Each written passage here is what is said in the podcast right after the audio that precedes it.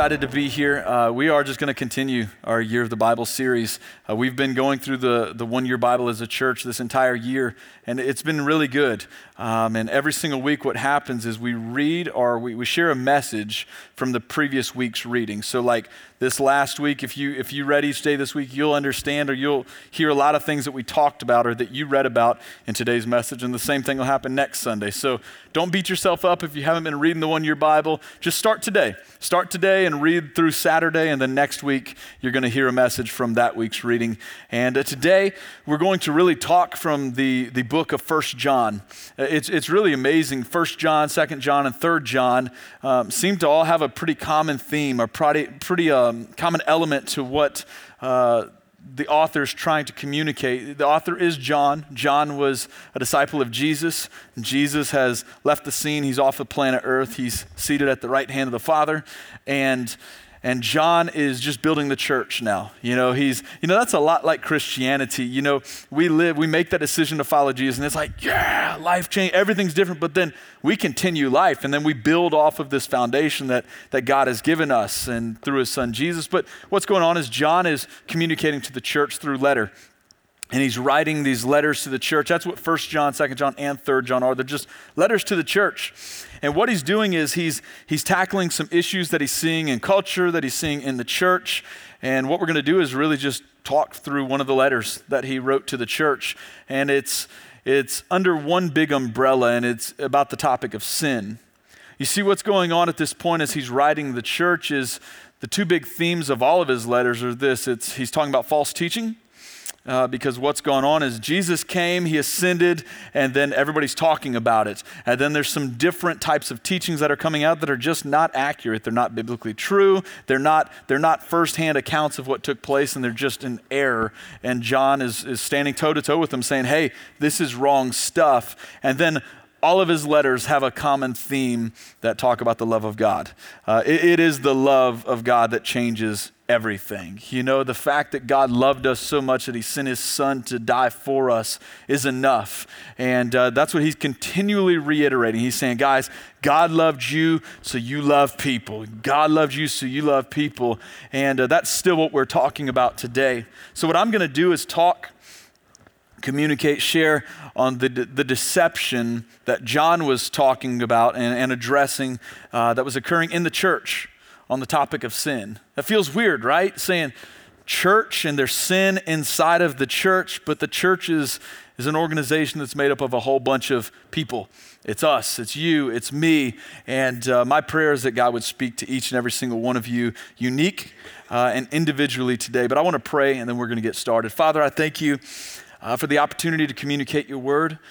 So, God, I pray that today it would be your word that goes forth, God, that it would be clear, God, that it'd be precise. God, we prepare our hearts right now to receive from you. God, all of us, we, we get out of the way, and God, we're asking you to speak directly to us today. In Jesus' name, amen. Amen. So, there's these two categories of sin that John instantly addresses inside of the church. And the first one is that of sinless perfection. There was a group of people and even a group of teachers that began to speak and, and wear this, this theme on their life that was kind of like, I don't sin. And uh, like, no way in the world. Maybe you know somebody like that, or maybe maybe that's you. Like, I've been around this thing for far too long, or I am way too good to sin. It was this sinless perfection. And in First John, it's really right out of the gate. He writes to this group of people and he writes to the people that are hearing teachings about this, and he addresses it right off. And he says this He says, If we claim to have no sin, he says, and we're just fooling ourselves. He said, there, There's no way. He said, We're only fooling ourselves. And we're not even living in the truth. It's important to know some words that he says here because Jesus says that he is the way, the truth, and the life. He says, You're not even living in the truth if you're saying that you don't have sin. And you know, maybe that's a category that we fall into at times, or even in this moment saying, Man, come on, move on to the next thing. I, I come on, let's get to something else because sin is just something that I've moved further and further away from. You see, the progression of the life of a believer is that we would look more like Christ, but it is absolutely impossible to be Christ. And sinless perfection was something that was being taught. And the danger in sinless perfection or the life or a life that looks like that is the more that you exalt yourself up above things like that, first, it's the longer the fall is going to be because pride does come before the fall.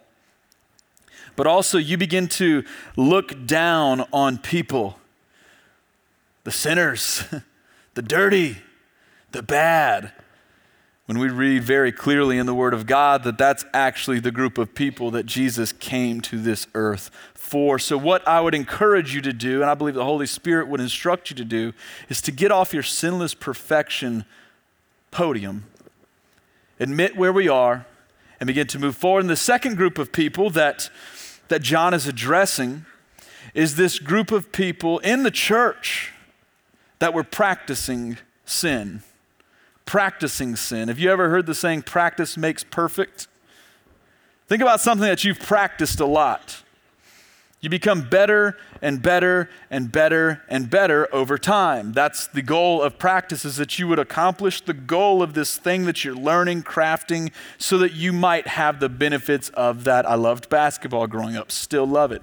I played basketball. I was the kid during the summer that would sit out in my driveway. We had this big dirt driveway, and I would play basketball from 8 in the morning until 4 in the afternoon. That's what I would do, except for like the two days a week that I had to take my brother to summer rec and he would go do something that wasn't basketball. But I would play basketball. I was a kid that you would drive by and kind of laugh at because I was in my driveway all by myself, but I was talking to myself. And uh, now, I don't know who you think the best basketball player of all time is, but there's no doubt it's Michael Jordan. So, eh, all you LeBron, thank you, thank you, thank you. We are a Christian church. and man, I would be in that spot. I would throw the ball to myself. And of course, I was always Michael Jordan. You're not going to be BJ Armstrong. Come on. So I'd get the ball and I'd shoot and I would talk and I would rehearse. I would rehearse and rehearse and things that I once could not do on the basketball court because I practiced them so much became like second nature to me. That's okay on a basketball court. And that's okay with a lot of things. But when you put these two words together, practicing and sin, we're fools if we don't believe that we don't become really good at sin. And the problem with really, really good sinners is we become dependent on this sin. It's, it's addicted. It's, it's something we fall in love with. It's something that we have to have because it's who we are. It's almost in our identity. And John is writing to people that have been practicing sin. And he says it like this He says, Those who have been born into God's family, they don't make practice of sinning. He's like, We don't do this. You ever had one of those family moments where you just call it, I, I do. We got three kids. And uh, there's been times where it's like all kinds of things are going on in the house. I've got an 11 year old, a nine year old, and a seven year old. And there's times where it's like, what's going on in here? They're fighting, they're yelling, they're screaming. I don't know what's going on. And there's been times where I just stand up and say, hey, stop. We don't do this. This isn't what Butterfields do. It's my last name, just so you know. Butterfield. What is that? we don't do this. This is what John's doing. He's standing up saying, guys, we don't make a practice of sinning. We can't. Children of God don't do that. Children of God are supposed to look like God, think like God. They are not supposed to be practicing in a direction that costs God his most sin. He says, so they can't keep on sinning because they're children of God. 1 John 5 says, We know that God's children do not make a practice of sinning, for God's Son holds them securely, and the evil one cannot touch them. The problem with sin is this is that it's fun. Sin's instant effect is pleasure, and we live for pleasure. It's fun. If you're sinning and not having fun, you're doing it wrong. Sin is pleasurable. And as humans, we fall in love with pleasure. We live for pleasure, and whatever will give us pleasure, we will partake in. sin is pleasurable. The problem is that sin's long term result is death. It's the same reason we're instructed or told to by, by whoever tells us these things to not eat sugar. But we like sugar, it tastes good, we enjoy it. I really like it. Kids love it. I love, but it's addicting, and what happens is over time it begins to change our bodies, harm our bodies. This isn't a call to physical health. This is a call to spiritual wholeness. Sin would be a lot less attractive if the wages were due immediately. But because the wages are deferred, it's like that credit card that we just keep racking. It's, it's Christmas time. You guys definitely know what I'm talking about.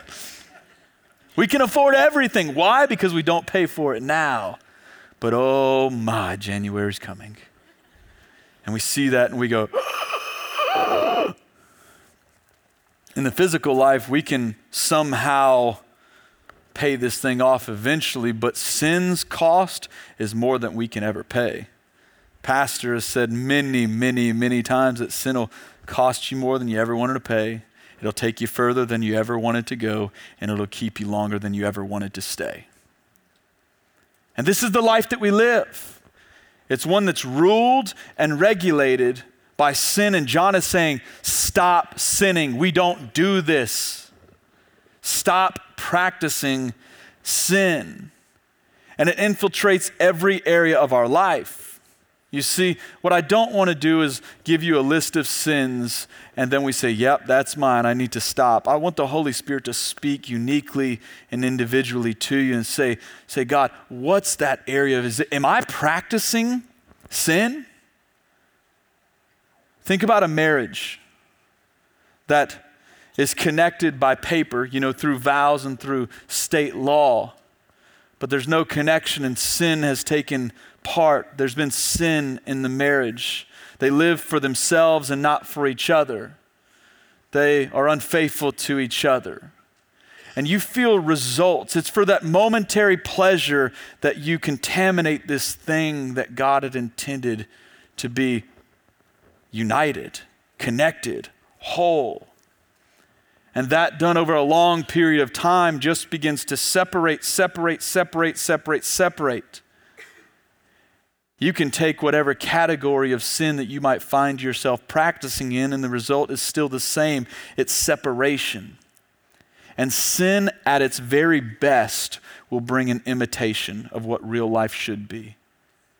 But God said, I've got something real, authentic. I've got a real intimate relationship that you're supposed to have, but it cannot be contaminated by sin.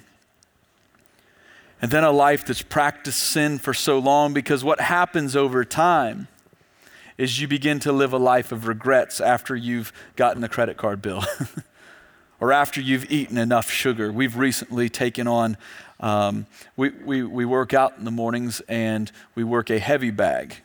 And the reason I'm working a heavy bag is a few different reasons. Uh, heavy bag is just a, a punching bag, sorry.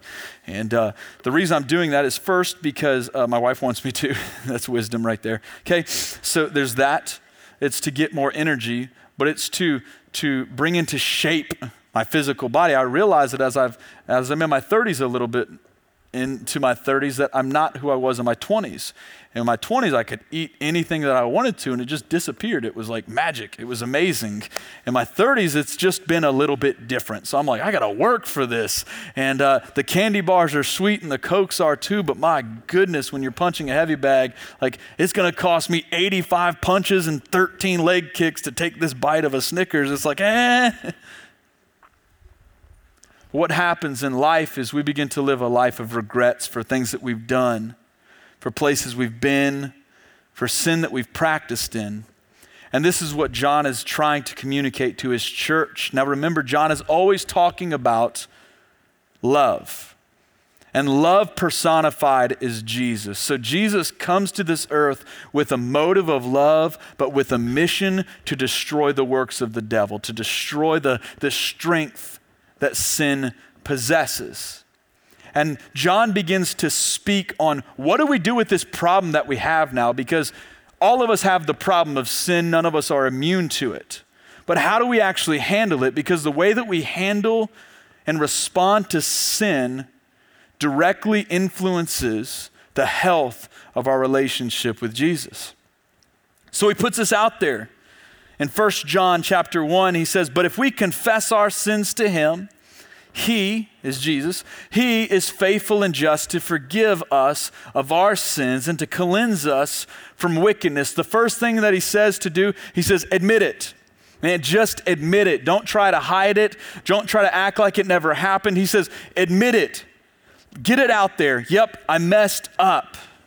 Admit it. Why is that so hard to do? And just in life, it's hard to do when it comes to sin, but it's just hard sometimes to admit our failures, our shortcomings. Why? Because we're proud. And we think we, in and of ourselves, can accomplish this thing, this goal of life, when we cannot. So we can either choose to hide and bury ourselves in our own pride, which results in being a facade and a fake person, a shell of a person, or admit it allow brokenness to take place and begin to move forward. I was studying, getting ready for this message uh, yesterday, and I was sitting at our, at our bar, and my daughter, uh, Emma, she's 11, she was sitting next to me. She was just kind of reading over my shoulder, and I was at this point, admit it. And I, I put that there. She said, You know, Dad, she said, just tell them the ABCs. I was like, Huh? I said, What are you talking about? She said, The ABCs with Jesus. I said, What's that? She said, Admit it believe that Jesus died for your sins, and change. I said, Get out of here. So here's the ABCs. Quote Micah, not Emma, okay? No. Admit it. Admit that I, I messed up. I've sinned. I'm practicing sin. Admit it. But Jesus, I believe that you paid the price for sin. And then we've got to become a church that applies the letter C change. Quit. Quit it. Admit it and quit it. This is not very difficult. Admit it and quit. Quitting it is what the biblical word is repentance. Now, what happens when we give our life to Jesus, when we admit that we've fallen short of God's standard, we believe in the name of Jesus, we confess our sins to Him? He begins to illuminate things in our life that need to be corrected. He loves us way too much just to leave us in the state that we're in. So he begins to, to challenge and critique and change maybe some sin that we've practiced our entire life and never have even thought once wrong about it. But he says, you need to change. And the way that he does it is through the Word of God. It's through Sunday mornings. I'm still amazed how often somebody will come up after service and say, Man, this is what, thank you so much for saying this. It changed my life. I'm going to change this. I'm thinking, I didn't say that. What it is, is it's the Holy Spirit speaking directly to your heart in the form of conviction. And conviction is an opportunity for you to respond to his voice. Admit it and quit it. But in our own effort, without God, we rely on grit and determination and just hustle. We're going to change who we are. And at the very, very best, all we'll do is modify the behavior, but never touch or change our heart or our soul.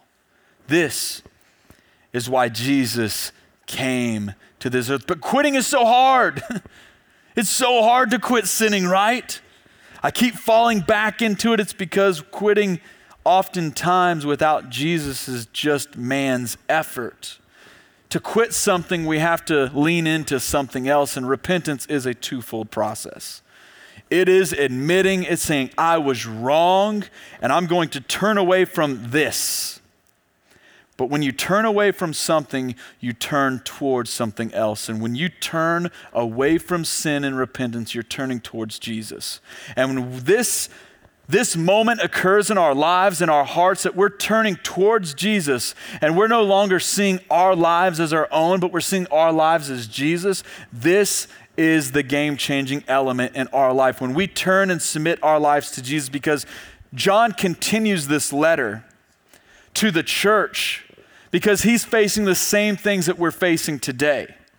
And he says, Stop it. He's had the family moment where he stands up and he says, Sit down, stop it, quit it. And when you quit it, don't forget why. And he begins to recount, recall the stories that he saw with Jesus. And don't forget Jesus.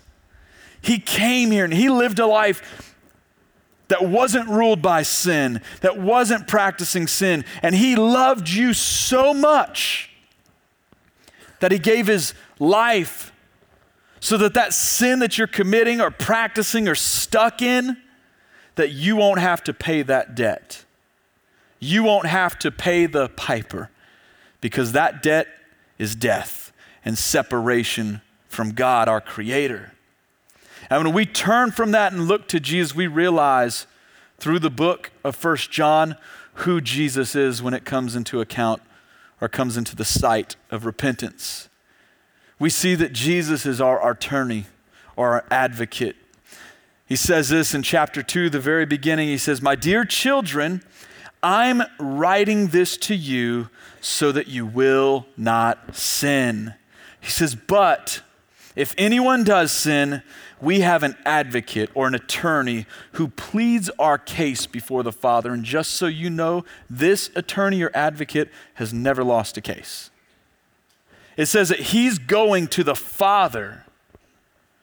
It says that he's Jesus Christ. He's our advocate, and he's the holy, he's the righteous one. It's saying that when we turn our sin over to him, that he takes it and he looks at us and he says, Okay, yep, Micah, you messed up. But now that you've put it in my hands, I'm going to go to the Father. And he approaches the Father, God, and he says, Don't forget who I am. I'm righteous. And I'm coming on behalf of this person. And he says, don't forget, I mean, because the Bible's super clear when it comes to man and when it comes to God. It says that God can't look upon anything that's unrighteous. It's unclean, it's impure because he is righteous. That's why Jesus has to come in between us. Jesus goes to the Father and says, Hey, Dad, just a reminder, you can't look at them for what they've done. You got to look at them through me. And then he looks through his son who's righteous when we've handed our stuff over to God, to Jesus, and he sees us as righteous once again. This is what repentance really is. This is where the power in repentance really lies. He says, I'm your attorney. This is what John's penning to the church. I'm your attorney. Then he says that Jesus, your attorney, paid the debt of your sin chapter 2, verse 2, he says, He himself, He is Jesus, is the sacrifice that atones, that pays for our sins. And not only our sins, but the sins of the world. This is the good news.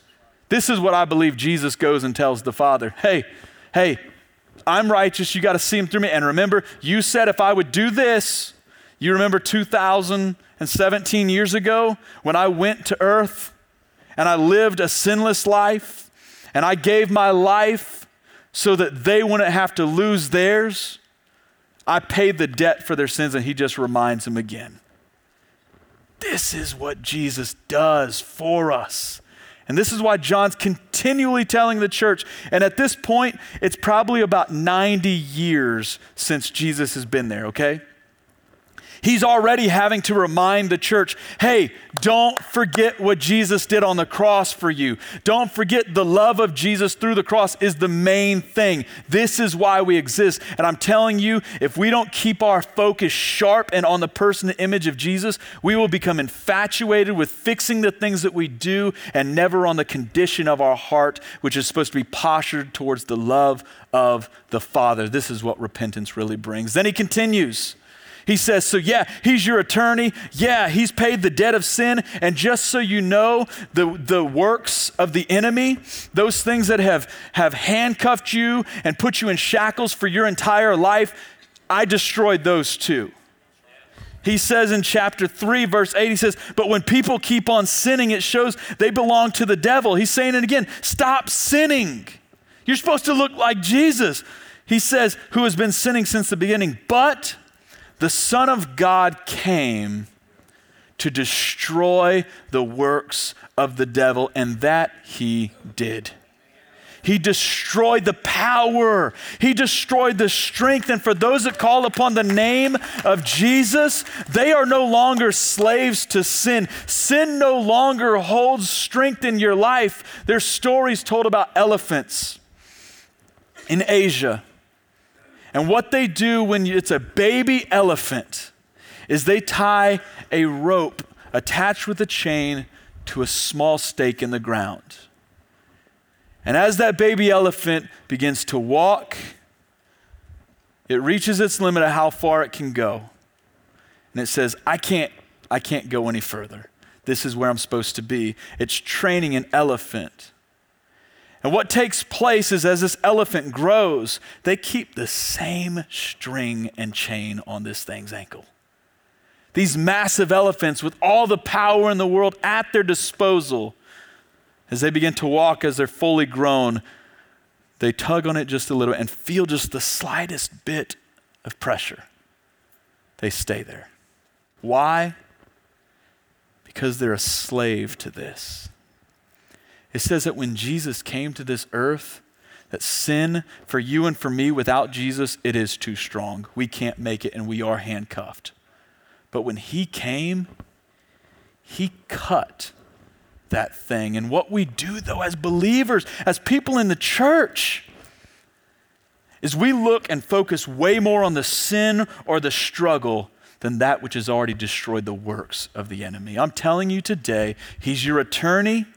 He's already pled his case. He has set you free, but he has destroyed the works of the enemy. And because of this, we should have all the confidence in the world when it comes to the category of sin. Yes, sin is powerful. Yes, Satan does have power. Yes, Satan has a goal for your life to steal, to kill, and destroy. But there is this overwhelming confidence that comes into the life of a person that follows the person in the image of Jesus because it says, and John just continues. I feel like he wrote this letter not really for that church, but for us, right here, right for you and for me. He says this even if we feel guilty. And oh, isn't that true? We feel guilty about the things that we've done, about those places we've been, the decisions we've made. God is greater than your feelings. He's bigger than your feelings. The Bible says that He's removed our transgressions, those separators as far as the east is from the west. Those things are out of sight, out of mind. They're no longer there. We can no longer entertain and get all caught up in our feelings and our emotions because God has put purpose. He has put us on the same mission that He came to this earth for. And if we're overwhelmed by feelings and things that we've done, we're no longer pursuing the mission that He's put us and called us on here. It says, so even if we feel guilty, God's bigger than your feelings. He says he's way bigger. He Says this, dear friends, if we don't feel guilty, we can come to God with bold confidence. We can come to him. And the other thing that he says, this is in chapter 4, verse 4, he just continues this. Uh, you think when you hear the category or the topic of sin that it's going to be all Debbie Downer in the room? And it is. Sin without Jesus is incredibly depressing. But sin in light of Jesus is incredibly full of hope. Because he ends it with this. He says, 4 verse chapter 4 4 he says, "But you belong to God." My dear children, you have already won a victory over those people because the spirit who lives in you is greater than the spirit who lives in the world. He says, You've got the victory, you've got the goods, you can be confident in that. I've taken on the role of coaching a seven to nine year old basketball team, which is my son's team. And it's a incredibly frustrating uh, thing. I, am an assistant coach, so I'm not, I'm not the head coach, thank the Lord. Okay, so we played a game two weeks ago and, and just got hosed 25 to 10. We just got beat bad. And uh, what took place is the other team had a player that scored 23 points. And do the math real quick 25 to 10, one scored 23. Uh, the other team, uh, the other four players that were on the court, were beneficiaries of having the game changer, the winner, already on their team. He guaranteed victory. You could put that young guy with anybody else, and the combo with him and anybody else is going to equate a winner. Jesus is the game changer. Jesus is the game changer. He's guaranteed our victory. He's guaranteed your victory. So, so there are results that come from living a life that responds to sin the right way. I'm reminded of a story of a lady in our church. She's, when I say our church, uh, I'm not telling you what location because it's our church. It's all the same thing Gulfport, Long Beach, and Wiggins, and whoever, wherever else we go. But this lady was going to one of our locations, and uh, this location, okay, I have to, for the sake of the story, I have to say the location. Sorry. It won't make sense other than that. Four years ago, we were getting ready to open our Long Beach location, and she lived right down the road. And she, she's got a, a, pretty brutal past as far as things that have been done to her and just the life that she's lived, and even practicing sin. Uh, she's never one to admit that sinless perfection was her struggle, it was practicing sin. And life was just very hard, had some difficult experiences in church. And she'll be the first to admit that she lost hope in, in pastors and church leaders and lost hope in church itself. She said, trusted God, but didn't trust the church or pastor. She said she felt like God was telling her to go to church. Go to this church, give it a try. We had this sign that said, Coming fall 2014. Well, she showed up one Sunday, one of the first Sundays we were there, and she sat in the, the back right corner. And she said uh, she was frustrated. She says it was loud music, it wasn't really her thing. She didn't really like it. She said people were all smiling. She didn't believe that it was true that people would actually like to go to church. You know, I love hearing stories like that. People are like, these people are crazy. And then they come for a little while, like, I think they're real. But that's what was going on. And she said she listened to the message. It really wasn't for her, which is always encouraging to a pastor.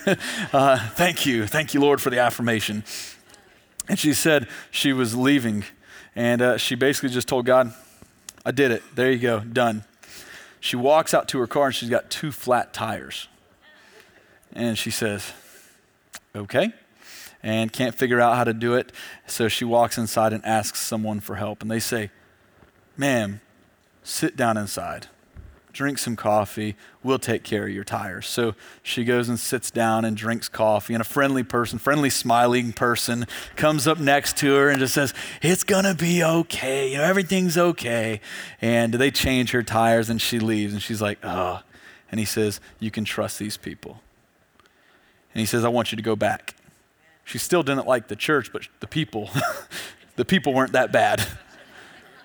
So she comes back comes back and she said this time she sat down on one of the rows and the person that helped her change the tire and was always smiling at her came and sat beside her. So now she had a friend. Sits in church, listens, moves on, leaves, says that God says you need to come back again. She comes back about three months into it. She keeps coming back to church, and this time she's progressed. She's no longer back here. No, no, no hate to the back row, by the way. I'm just, just this is just the story. She moves up a couple rows, finds herself up here, front row, same smiling people around her, sitting there with her, and she said she came in. And she said it was just, she said it was like a, a light switch went off. She went into the service. She says, in the music, she says she felt something in her chest. Truth is, it was probably the subwoofers. But um, But she sat there and she said in the middle of the second song, she said she just started to weep. And she said, I just, I cried. She said it was like a refreshing, uh, like a, she used a cleansing cry. She said she cried through the whole service. And at the end of it, she made a decision to follow Jesus. Three months into this thing, yeah, yeah, yeah, that's awesome. She says she made a decision to follow Jesus and the very next day, it felt like all hell broke loose. She said everything that was going right before, or seemed like it was going right, she said she was doing the exact same stuff that she'd always done. But this time, God was like speaking to her, like, don't do that. Quit it. And she said it was frustrating. That's the conviction of the Holy Spirit. And at that spot, when the conviction of the Holy Spirit is, is working on you, you have a response.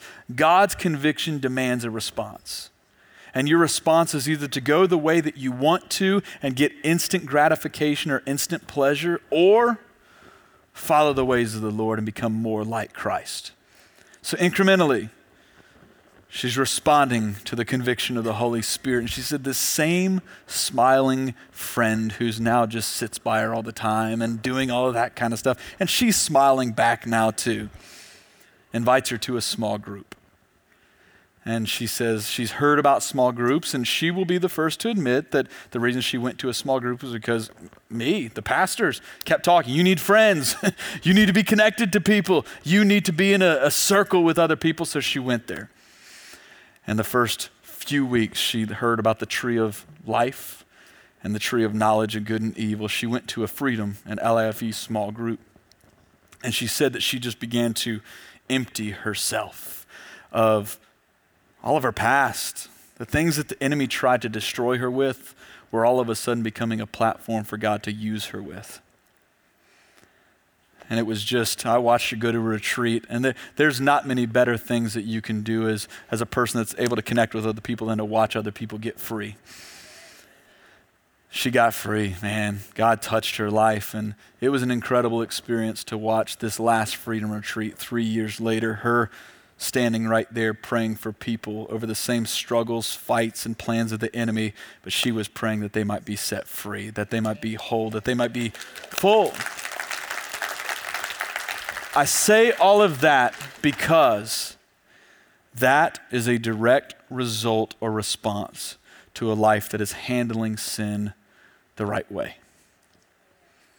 1 John chapter 5 says this Everyone who believes that Jesus is the Christ has become a child of God. This is the first step. Has become a child of God. You can't change who you are before you change where you stand. And the first step is to become a child of God. And it says, Everyone who loves the Father loves his children. We know we love God's children if we love God and we obey his commandments. Loving God means keeping his commandments. That means following what he says instead of what we want to do.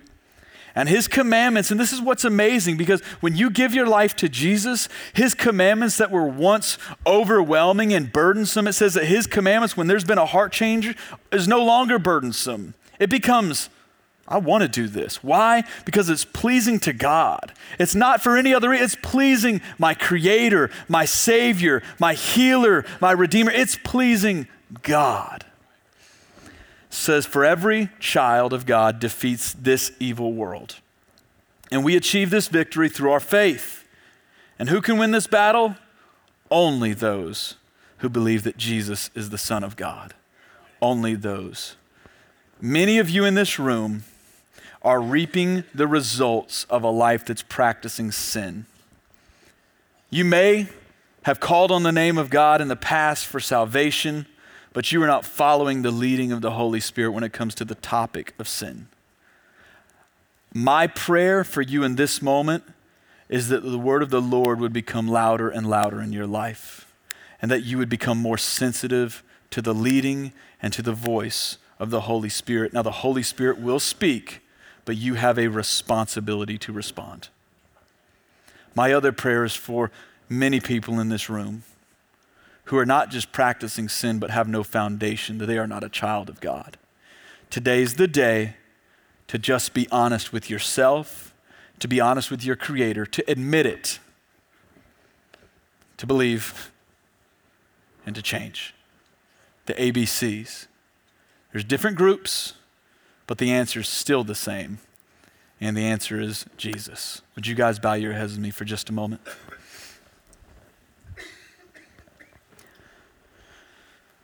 God, you're here with us. And God, I thank you for that.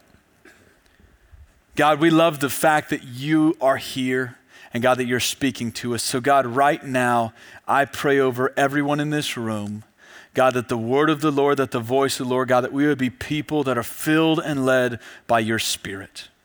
God, people in this room, people watching online, God, wherever we're viewing and hearing these words right now, God, I pray that you would visit us right here and you would begin to work in us. And God, as you begin to work in us, as you begin to make clear the ways as you just begin to say, stop, quit, or reveal to us in the word or in messages or even through friends, God, we will respond to your leading. Right now, we repent of going our own way, of doing our own thing. God, right now, we repent, God, of allowing ourselves to be separated from you. So, God, we're coming to you, admitting our struggles, admitting our faults. And God, we're thankful that you love us so much that you'd go to the Father on our behalf in all of your righteousness. Now, God, I lift up the many people in this room who do not have a foundation of faith in Jesus. I want to talk to you. I just want you to just allow God to, to test your heart right now, to speak to you clearly. And what I'm asking you to do is to just ask God, do I have a relationship with you? Have I given my life to you or have I just done my own thing? Holy Spirit, would you speak right now? The Bible is remarkably clear when it says that God loved you so much that He didn't want you to inherit, that He didn't want you to inherit the separation from Him that your sin would lead you to. And because He loved you that much, He sent His Son, His one and only, His very best for you. You were worth Jesus to God. And it says that anyone who believes in this shall be saved and will have eternal life with him. If you're in this room right now and you're saying, That's exactly what I need, exactly what you're talking about, I just want you to confidently lift your hand up. You could put it down. We're going to pray together and help you connect to Jesus. Anybody that says, Yes, today's the day I need to make a decision to follow Jesus, thank you so much. Anybody else that says, Yep, that's me. Thank you, man. Thank you. Thank you.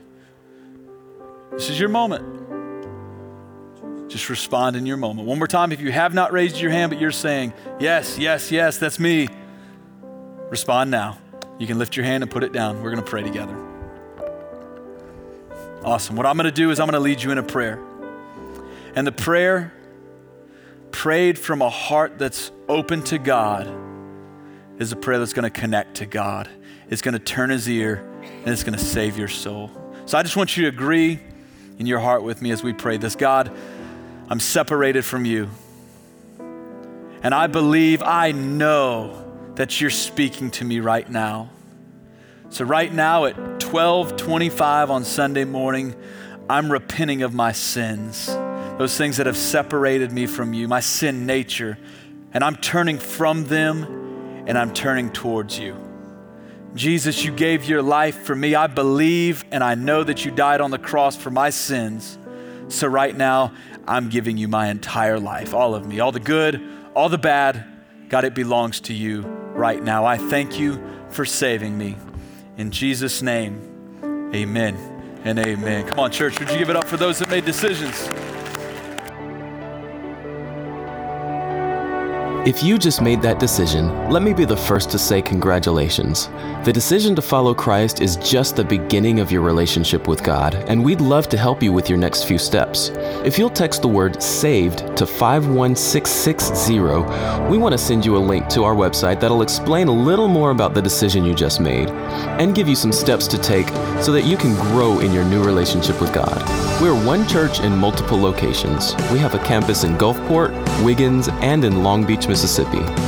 If you're in one of those areas, we'd love to see you at one of our live services.